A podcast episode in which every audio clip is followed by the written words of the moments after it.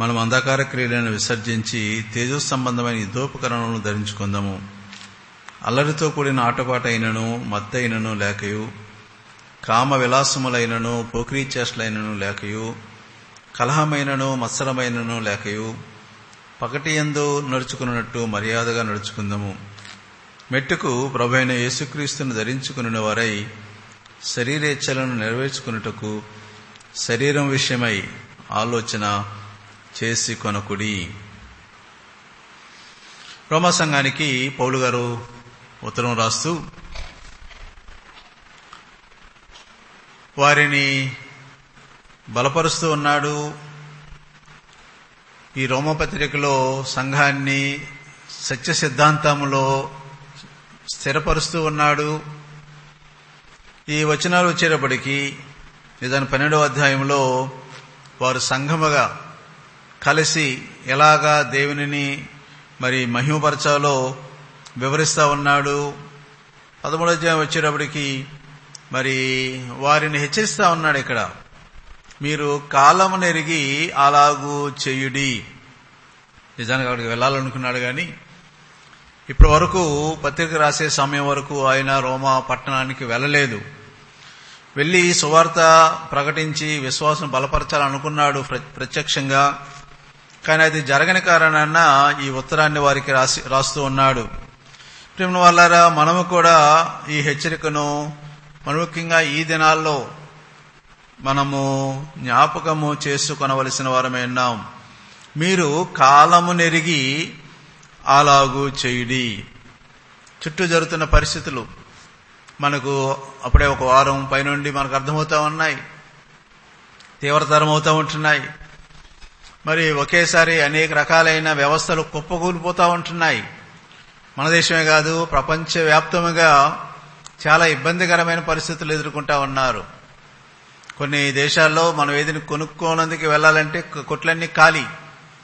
మరి ఈ రోజున మన దేశ మనము కూడా అప్పటికే నిన్నటి వరకు చాలా మంది మూడు నెలలకు ఆరు నెలలకు కొరకు వస్తువులను కొనేసుకుని ఇంట్లో దాచుకుంటా ఉన్నారు. మనకు ఏదైనా కావాలని కొట్టుకు వెళ్తా ఉంటే కావలసిన వస్తువు అక్కడ మనకు దొరకటం లేదు. మరి దీనిని వ్యాపారస్తులు కూడా వారికి అవకాశవాదంగా వాడుకుంటారు. పది రూపాయలు ఉండే వస్తువు ఇరవై రూపాయలు అయిపోతాయి ఇరవై రూపాయలు ఉండే వస్తువు యాభై రూపాయలు అయిపోతాయి. కాబట్టి సామాన్యుడికి చాలా ఇబ్బంది కలిగించే పరిస్థితులు ఉంటున్నారు. పెద్దవారు కూడా ఇబ్బందికరమైన పరిస్థితిలో ఉంటున్నారు. కొన్ని కోట్ల రూపాయలు ఈ స్టాక్ మార్కెట్ పడి పడిపోవడం ద్వారా వారు కోల్పోతూ ఉంటున్నారు. అన్ని రంగాలు కూడా ఇబ్బంది పడతా ఉన్నాయి. ఇది మనం గమనిస్తా ఉన్నట్లయితే ఒక దినము నిజంగా ఎంతకంటే ఘోరమైన సంభవాలు జరుగుతాయని ప్రకటన గ్రంథంలో పన్నెండు పదమూడు పద్నాలుగు పదిహేను అధ్యాయులు మనం చూస్తూ ఉంటాం. శ్రమ దినాల్లో చాలా భయంకరమైన కార్యాలు జరుగుతూ ఉంటాయి. దేవుని యొక్క తీర్పులు ప్రజల మీద ఇస్రాయల్ ప్రజల మీద పడతా ఉన్నప్పుడు ప్రపంచంలో మానవులందరూ దాన్ని అనుభవించేవారుగా ఉంటున్నారు. ఇది మనకు ఒక చిన్న శాంపుల్గా మాత్రమే కనబడతా ఉంది. కాలం నెరిగి అలాగు చేయుడి. ఈరోజు చుట్టూ పరిశ్రమను గమనించి మన జీవితాలను మార్చుకొనుటకు దేవుని వైపు చూచుటకు దేవుని సహాయం కోసం ఆయనను అర్జించుట కోసం మనము గమనిస్తూ ఉంటున్నామా? ఇర్మియా గ్రంథంలో ప్రకృతికి ఆ కాలం తెలుస్తున్నది కానీ నా ప్రజలకు తెలియటం లేదని బాధపడుతూ రాశాడు. చూడండి ఇర్మియా గ్రంథము ఎనిమిదవ అధ్యాయము. ఇర్మియా గ్రంథము ఎనిమిదవ అధ్యాయము. ఏడో వచనాన్ని నేను చదువుతున్నాను. ఇర్మియా ఎనిమిదవ అధ్యాయము ఏడవ వచనము. ఆకాశమునకెగురు సంకుబొడ్డి కొంగయైనను తన కాలము నెరుగును తెల్లగొవ్వయు మంగలి మంగళ కత్తి పెట్టయు ఓదే కోరుకును తాము రావలసిన కాలమును ఎరుగును. అయితే నా ప్రజలు యహోవా న్యాయ విధిని ఎరుగరు. అయితే నా ప్రజలు దేవిని న్యాయ విధిని ఎరగరు అని దేవుడు చాలా బాధగా వివరిస్తూ ఉంటున్నాడు. నిజానికి ఇరిమియా గ్రంథంలో ప్రారంభం నుంచి కూడా ఆ మాటలు మనకు కనబడతా ఉన్నాయి. దేవుని ప్రజలు దేవుని మాట వినని కారణాన్ని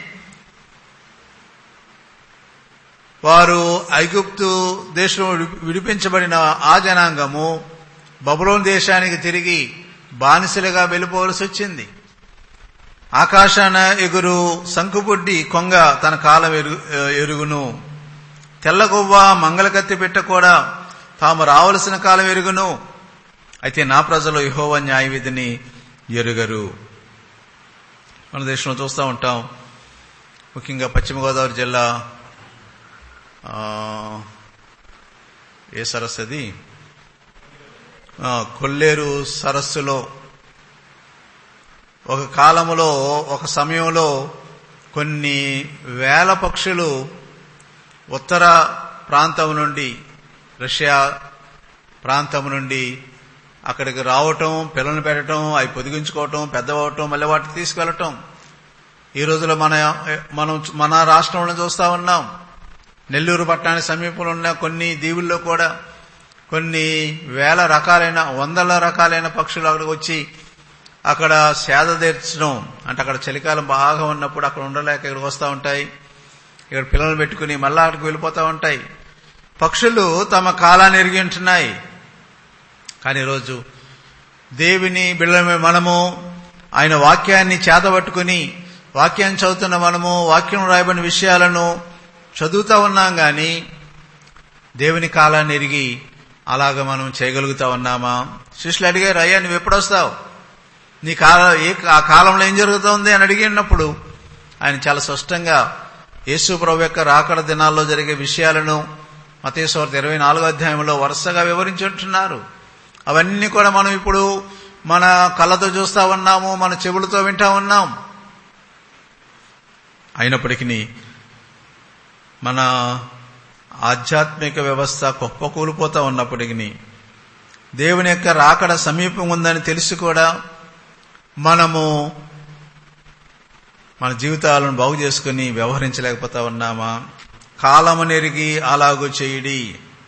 ఏ కాలం ఎరిగి అంటున్నాడు అక్కడ నిద్ర మేలుకొను వేళ అయినదని తెలుసుకొని అలాగు చేయుడి. నిద్ర మేలుకొని వేళ అయింది. మామూలుగా అయితే తొమ్మిదిన్నరకు మన ఆరాధన ఉంటుంది. అప్పుడు ఇంత తొందరగా లేగం.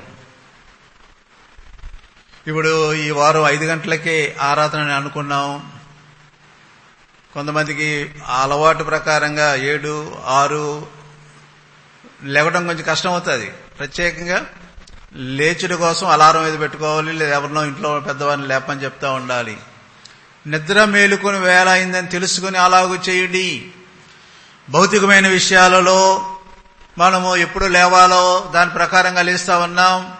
కానీ ఆధ్యాత్మికముగా మనము నిద్రలాంటి జీవితంలో ఉన్న కారణాన దేవుడు ఈ సంఘానికి పౌలు ద్వారా హెచ్చరిస్తున్న మాటలు మనము కూడా మనము ఒకసారి జ్ఞాపకం చేసుకునవలసిన వారం వింటున్నాం బైబిల్లో చాలా సందర్భాలలో నిద్రను జ్ఞాపకం చేస్తా ఉన్నాడు.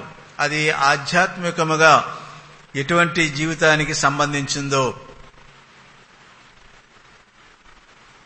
యశుప్రభు చనిపోకముందు ఆయన శిష్యులను గెస్సమైన తోటకు తీసుకొచ్చాడు. తొమ్మిది మందిని లేక ఎనిమిది మందిని ఒక దగ్గర పెట్టి ముగ్గురిని తనతో కూడా కొంత దూరం తీసుకువెళ్ళాడు. అందులో పేతురు యోహాను యాకోబులు. వారిని ఒకచోట పెట్టి ఆయన మరికొంత దూరం వెళ్ళి ప్రార్థన చేశాడు. వారిని అక్కడ పెట్టిన తర్వాత ఆయన వారితో అన్న మాట్లాడంటే మీరు శోధనలో ప్రవేశింపకున్నట్లు ఏం చేయమన్నాడు? మేలుకొని ప్రార్థన చేయమన్నాడు. కానీ అప్పటికే ఆ ఉదయకాల సమయంలో జరిగిన అనేకమైన పరిస్థితులను బట్టి వారికి నిద్ర ఆవరిస్తా ఉంది. ఆ అర్ధరాత్రి వారు మెలకుగా ఉండలేకపోతా ఉన్నారు. ఆయన ఒకసారి వచ్చి చూచాడు ప్రార్థన చేస్తున్నారా లేదో అని. బహుశా వారు నిద్రపోతా ఉన్నారు. వారిని లేపి మరలా చెప్పాడు అలాగా మూడు సార్లు చేసినట్టుగా చూస్తా ఉన్నాం. శోధనలో ప్రవేశింపకున్నట్లు మేలుకొని ప్రార్థన చేయమన్నారు. కానీ నిజానికి వారు మేలుకొని ఉండి ప్రార్థన చెయ్యని కారణాన్ని ఆ తర్వాత జరిగిన సంఘటన మనం చూసినట్లయితే వారందరూ కూడా శోధనలో పడ్డారు. మన ముఖ్యంగా గుంపుకు నాయకుడిగా ఉండే ఆ పేతురు ఎంత భయంకరమైన శోధనలో పడ్డాడంటే నేను యేసు ప్రభుని ఎరగనని మూడు సార్లు బొంకే పరిస్థితి వరకు వచ్చింది. అప్పటికే ముందు చెప్పాడు యేసు ప్రభు నేను నన్ను నీవు ఎరగవని బొంకుతావు. కానీ శపథం కూడా చేశాడు. నీకోసం మరణిస్తానే గాని నిన్ను నేను ఎరుగనని బొంకనని కూడా శపథం చేశాడు. అయినా సరే ప్రభు చెప్పాడు కోడి కుయ్యక ముందు నీవు మూడు సార్లు నన్ను ఎరగవని బొంగుతావు ప్రార్థన లేమి అక్కడ ప్రభువును తృణీకరించిన స్థాయికి వచ్చినట్టుగా మనం చూస్తా ఉన్నాం. ఈ రోజున ప్రార్థన లేమి అనే నిద్రలో మనము ఉంటున్నామా? అన్ని సక్రంగా జరిగిపోతా ఉన్నాయి. గృహములు అన్ని సక్రంగా ఉన్నాయి.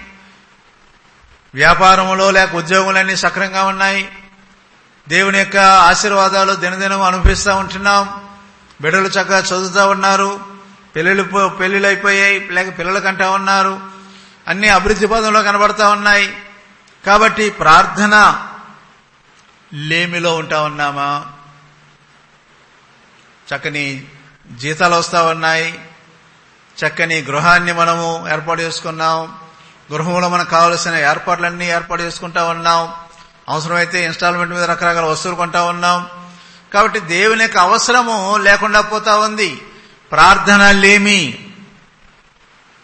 నిద్ర మేలుకొని వేలైంది తెలుసుకుని అలాగ చేయండి. ఈరోజు దేవుని మీద ఆధారపడే ప్రార్థనా జీవితం మనం కలిగి ఉంటున్నామా? పాత నిబంధనలో యోనా అనేవాడు నిద్రపోతా ఉన్నాడు. దేవుని మాటకు అభిధేయుడై నినివే పట్నం వెళ్ళే బదులుగా తర్షీష్ పట్నము మరొక రూట్లో వెళ్ళిపోవాలని డబ్బు పెట్టి కేవు కేవి ఇచ్చి డబ్బు పెట్టి టికెట్ కొనుక్కుని తను ఓడలో ప్రయాణం చేస్తా ఉన్నాడు. కానీ దేవుడు అడ్డుకున్నాడు. ఆ ఓడ నావికుడు ఈ తుఫానుని చూచి అందరూ తమ తమ దేవతలు ప్రార్థన చేయమన్నారు. అందరూ చేస్తున్నారు లేదు అని చెక్కింగ్ చేస్తా ఉన్నట్టున్నాడు. యోన కనబడలేదు. ఆ పైటెక్క మీద మొత్తం అన్ని నెతుకుతా కింద ఎక్కడున్నాడు యోన? యోడ అడుగు భాగంలో నిద్రపోతా ఉన్నాడు. ఓయి నిద్రపోతా అని సంబోధించబడ్డాడు ఒక ప్రవక్త. ఆ తర్వాత తాను చెప్తా ఉన్నాడు నేను నా దేవుని మాటకు లోబడకుండా పారిపోతున్నాను. అందుకనే మనందరము ఈ బాధలో ఉన్నాం. నన్ను ఎత్తి సముద్రంలో పడవేండి అని చెప్తా ఉంటాడు. దేవుని మాట వినబడని విననొల్లని ప్రవక్త నిద్రపోతా ఉంటున్నాడు. ఈరోజు మనము కూడా దేవుని వాక్యం ఏంటి తెలుసు మనకు? దేవుని మాటలు ఏది మనము లోబడాలో మనకు తెలుసు. కానీ చాలాసార్లు అది మనకు అనుకూలంగా లేదు కాబట్టి మన జీవితానికి అది ప్రతికూలమైన ఫలితాలు ఇస్తుందని అనుకుంటా దేవుని మాటకు లోబడటం లేదు. లేక సౌలులాగా పాక్షికంగా లోబడతా ఉన్నాము. మిగిలినంత లోబడ్డాములే అనుకుంటా ఉన్నాము. కానీ నిజానికి దేవునికి అవిధేయులుగా మనం ఉంటున్నాం. కాబట్టి నిద్ర మేలుకొని వేల అయిందని తెలుసుకుని అలాగు చేయుడి. దేవునికి లోబడకపోతూ ఉన్నట్లయితే మన జీవితాలలో మరొకసారి ప్రభు దగ్గర రావలసిన వారం వింటున్నాం. మరొక న్యాయాధిపతి మనకు కనబడతాడు బైబిల్లో సంసోను. దేవుని చేత ఏర్పాటు చేయబడిన వాడు పుట్టుకు నుండే దేవుడు తన తల్లిదండ్రుల ద్వారా మాట్లాడాడు తల్లిదండ్రులకు మాట్లాడాడు తను ఎలా పెంచాలో దేవుడు నేర్పించాడు. ఏమేమి ముట్టుకోకూడదో తెలియజేయబడింది. అతడు నా కొరకు నాజీరు వ్రతం చేయబడిన వాడుగా ఉండాలని కోరుకున్నాడు. ఎవరికి లేనంత బలాన్ని దేవుడు అతనికి ఇచ్చాడు. ఒంటరిగా మూడు వందల నక్కలు పట్టుకోగలిగాడు. ఒంటరిగా సైన్యాన్ని సహా నాశనం చేయగలిగిన వాడు ఒక గాడిద దవడి ఎముకతో వెయ్యి మందిని చంపగలిగిన వాడు ఒంటరిగా. ఇస్రాయేలీలు ఫిలిస్తీన్ చేత బాధింపబడుతున్న దినాల్లో సుమారుగా నలభై సంవత్సరాలు బాధించబడిన దినాల్లో దేవుడు సంసం లేపాడు. వారిపై జయాన్ని దయచేశాడు. బైబిల్లో మిగిలిన ప్రవక్త నుంచి మనం చదవం గాని ఈ న్యాయాధిపతిపై దేవుని యొక్క ఆత్మ చాలా బలంగా దిగినట్టుగా మనకు కనబడతా ఉంటుంది. అయినా ఇస్రాయేలీలు ఇతర అన్య దేశస్తులను ఎవరిని కూడా పెండ్లి చేసుకోకూడదు. అందులో నాజీరు వ్రతం చేసుకున్నవాడు. కానీ ఫిలిస్తీన్ యొక్క వేశ్యను మోహించాడు. పాపములో పడ్డాడు. అక్కడ దలీలా తొడ మీద నిద్రపోతా ఉన్నాడు. నిద్ర మేలుకొని వేలని తెలుసుకుని అలాగ చేయడి. పాపము అనే నిద్ర సంసోన్ జీవితంలో మనకు కనబడతా ఉంది. ఈరోజు దేవుని బిడ్డలమే కానీ దేవునికి విరోధంగా ఏ రకాలైన పాపాలలో మనము జీవిస్తూ ఉంటున్నాము. ఎటువంటి పాపాలను బట్టి దేవునికి బాధ కలిగిస్తూ ఉంటున్నాం.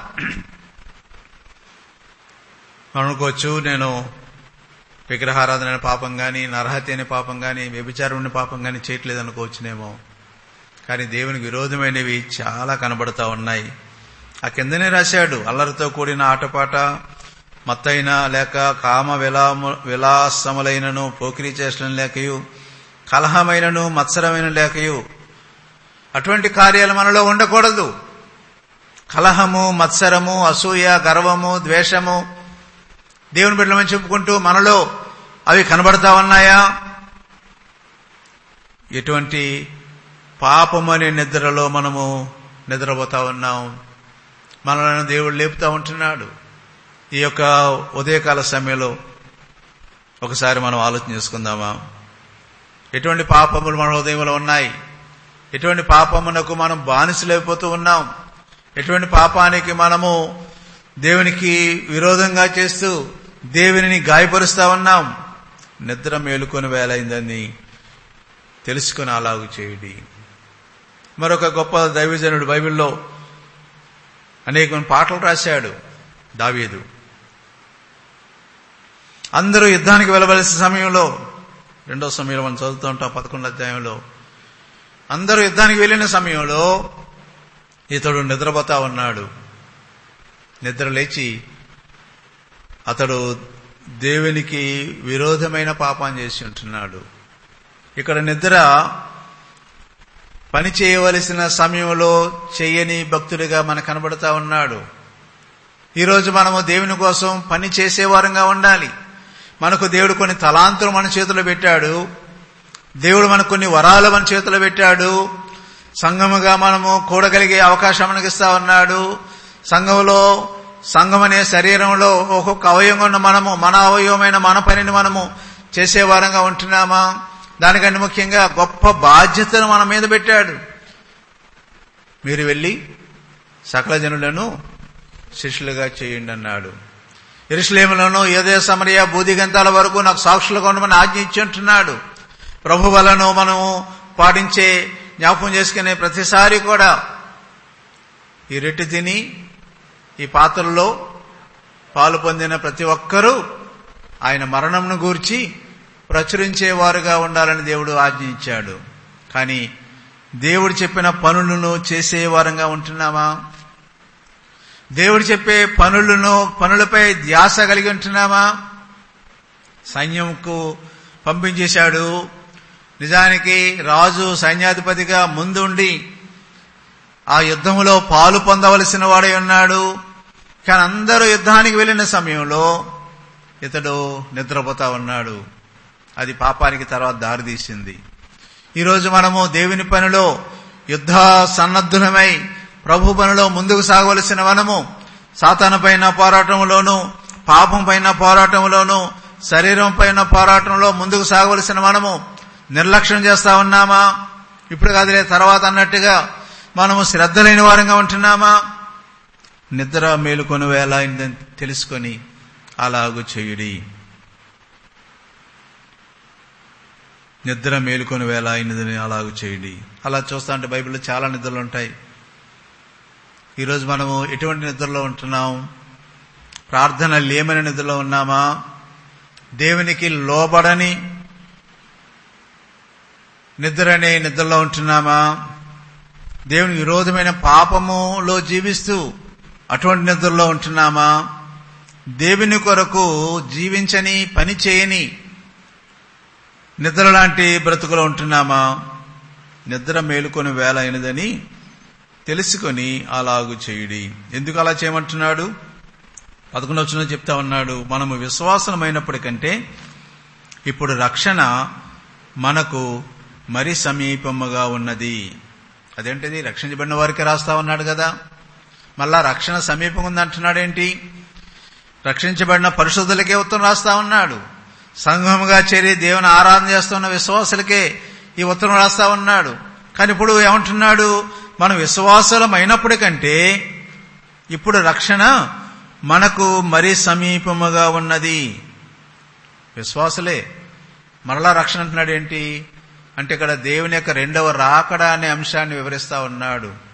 మనం రక్షించబడినప్పుడు మన ఆత్మ రక్షించబడతా ఉంది. నరకా నుండి తప్పించబడి పరలోకానికి మార్చబడతా ఉంది. మన శరీరము దినదినము కూడా మార్పు మన మనసు మార్పు చెందుడు ద్వారా నూతన పరచబడు ద్వారా రూపాంతరం చెందుడు ద్వారా రక్షణ పొందుతా ఉంది. మన శరీరము ఆయన రాకడ సమయంలో మార్పు చెందుతుంది చెందబోతా ఉంది. అందుకని కొరింది సంఘం రాస్తే ఏమన్నాడంటే ఈ శరీరము దేవుని రాజ్యాన్ని స్వతంత్రించుకొన నేరదు కనురెప్పపాట్లో ఆయన వచ్చినప్పుడు కనురెప్పాట్లోనే మన దేహాలు మారిపోతాయి. ఎలా మారిపోతాయి అన్నాడు? అక్షయ క్షయమని శరీరము అక్షయతం ధరించుకుంటుంది. మర్త్యమైన శరీరము అమర్త్యతం ధరించుకుని అంటే ఆయన వంటి దేహముతో దేహము కలిగిన వారముగా మార్చబడి మధ్యాకాశానికి ఎత్తబడతాం. ఈ శరీరం అయితే ప్రకృతి కార్యాలకు లోబడి ఉంటుంది. మనం పైకి ఎగరలేము. ఎంత ఎగురుతాం అంత కింద పడతాం. కానీ మహిమదేహము ప్రకృతి కిందకు లాగుతా ఉన్నా సరే భూమి ఆకర్షణ శక్తి కిందకు లాగుతా ఉన్నా సరే దానికి ఈ ప్రకృతికి సంబంధమైన కార్యాలకు అది అడ్డు ఉండదు. అందరూ లోపల ఉండి భయముతో శిష్యులు బాధపడుతూ ఉన్నప్పుడు కేసులో లోపలికి ఎలాగొచ్చాడు?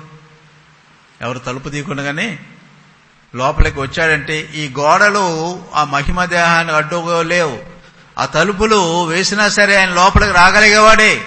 అటువంటి దేహము మన దేహముగా మార్చబడతా ఉంది. అటువంటి పరిపూర్ణమైన రక్షణ మనకు సిద్ధంగా ఉంది. అంటే ఆయన రాకడ దినాల్లో మనం ఉన్నాము. కాబట్టి మీరు నిద్ర మేలుకుని వేలని తెలుసుకుని అలాగ చేయండి అంటున్నాడు.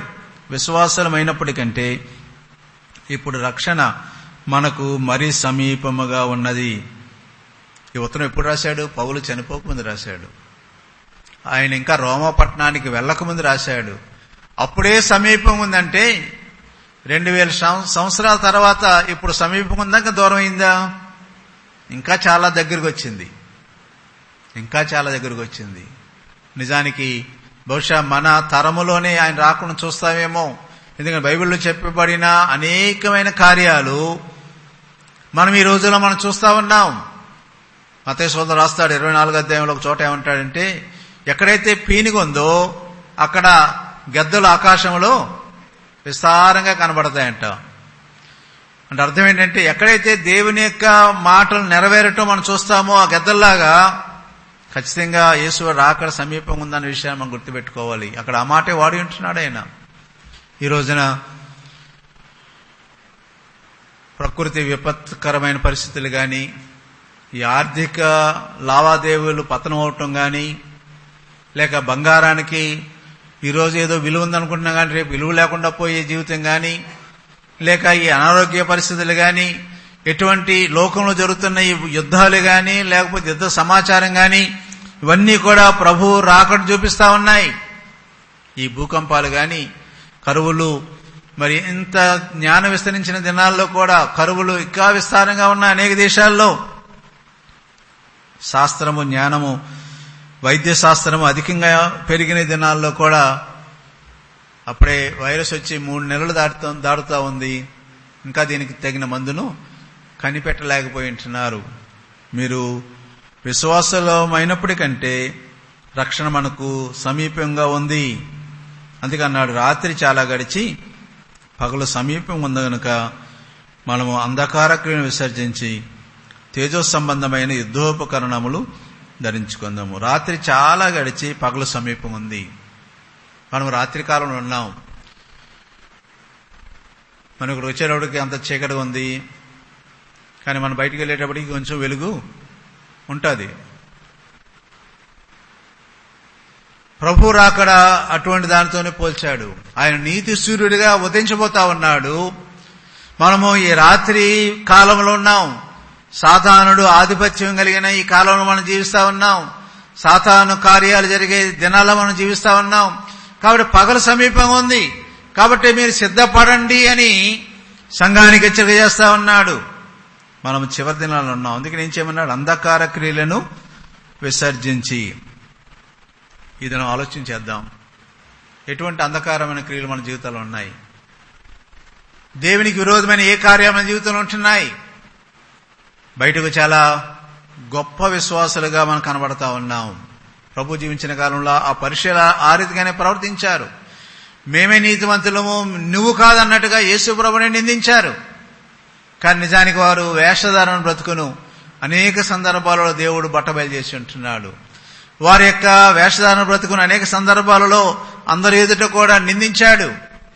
ఈరోజు మనము అంధకార క్రియలలో పాలివారమై దేవునికి బాధ కలిగించే విశ్వాసులుగా దేవునిని దుఃఖపరిచే విశ్వాసులంగా దేవునికి గాయం కలిగించే విశ్వాసులుగా జీవిస్తా ఉన్నామా? పేరు క్రైస్తవమే గాని బ్రతుకులు ఆ క్రైస్తత్వం కనబడటం లేదు. దేవుణ్ణి ప్రేమించలేకపోతా ఉన్నాము తోటివారిని ప్రేమించలేకపోతా ఉన్నాం. ఏదైనా అంధకార క్రియలు మళ్ళా ఉన్నాయా? రెండవది తర్వాత అక్కడ చెప్తా ఉన్నాడు తేజో సంబంధమైన యుద్ధోపకరణములను ధరించుకుందాము. మన యుద్ధానికి సన్నద్ధులుగా ఉండాలి. యుద్ధోపకరణాలు దేవుడు మనకి ఇచ్చిన యుద్ధోపకరణాలు ఏంటి? రక్షణనే శిరస్నానం అని చెప్పాడు ఎఫ్సి పత్రిక ఆరో అధ్యాయంలో. ఆ అధ్యాయంలోనే పదకొండు వచ్చి వివరిస్తూ ఉంటాడు.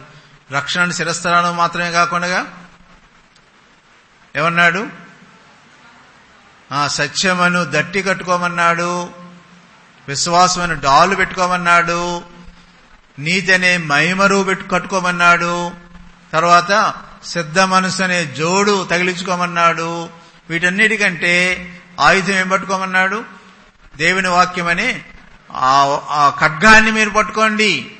వీటన్నిటితో పాటు ప్రార్థనా విజ్ఞాపన కూడా చేయండి అని పద్దెనిమిది వచ్చిన చెప్తాడు. ఈరోజు ఆ యుద్ధోపకరణాలు మనం ధరించుకుంటున్నామా? రక్షణ అయితే ఉంది. కానీ మిగిలిన యుద్ధోపకరణాలు మనము అనేక సమయాల్లో పక్కన పడేస్తా ఉన్నాం. సత్యం అనే దట్టి మనలో ఉండటం లేదు. నీతి అనే మైమరు మనకు కనబడటం లేదు. తర్వాత విశ్వాసం అనే డాలు కనబడటం లేదు. శత్రువు యొక్క అగ్ని బాణాలు ఆర్పాలంటే ఏం కావాలి? విశ్వాసమైన డాలు. ఆ రోజుల్లో యుద్ధానికి వెళ్ళేవారు ఇవన్నీ ధరించుకునేవారు. ఈ రోజున మనం అటువంటి యుద్ధోపకరణాలు ధరించుకుంటున్నామా? దేవుని వాక్యమనే ఖడ్గము ఎల్లవేళలా మనతో ఉండాలి.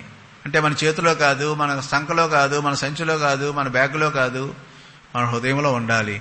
అంటే వాక్యాన్ని మనం ఎప్పుడు చదువుతూ ఉండాలి ధ్యానిస్తూ ఉండాలి వాక్యాన్ని మనము కంఠస్థం చేస్తూ ఉండాలి దానిని పట్టిస్తూ ఉండాలి. దేవుని వాక్య ధ్యానం కోసం అనేక మాటలు మనకు బైబిల్లో కనబడతా ఉంటాయి. యుద్ధోపకరణాలు ధరించుకుందాము.